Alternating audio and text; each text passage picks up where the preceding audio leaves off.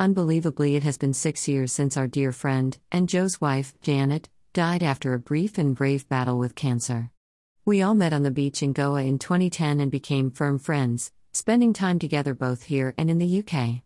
She was a fabulous person, so sharp and funny, very stylish and interesting. We miss her company so much, but we still have Joe who is doing what he has to do. Going on and making the best of his days. Last night we remembered her by going to Boomshanka and Magic View, two restaurants that she loved and where we have very happy memories of her. It was really busy, and despite our reservation at Magic View, we had to split our party, which was a bit disappointing.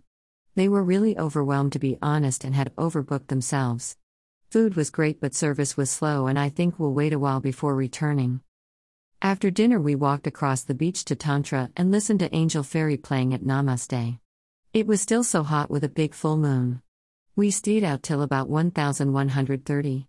The music stopped at 10 p.m. as it must legally do here. What else have we been up to? Have done some beach walking, obviously loads of swimming, bobbing about and reading. Stuart is putting us all to shame, swimming over a mile a day, walking two miles. He is a very good swimmer and swims the bay towing a high vis buoy with a tracker in it.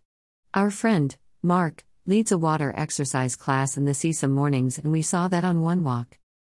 Water exercise. Sheena and the family are settled in and enjoying the water very much. The sea is lovely and warm, and we haven't seen any jellyfish for some time.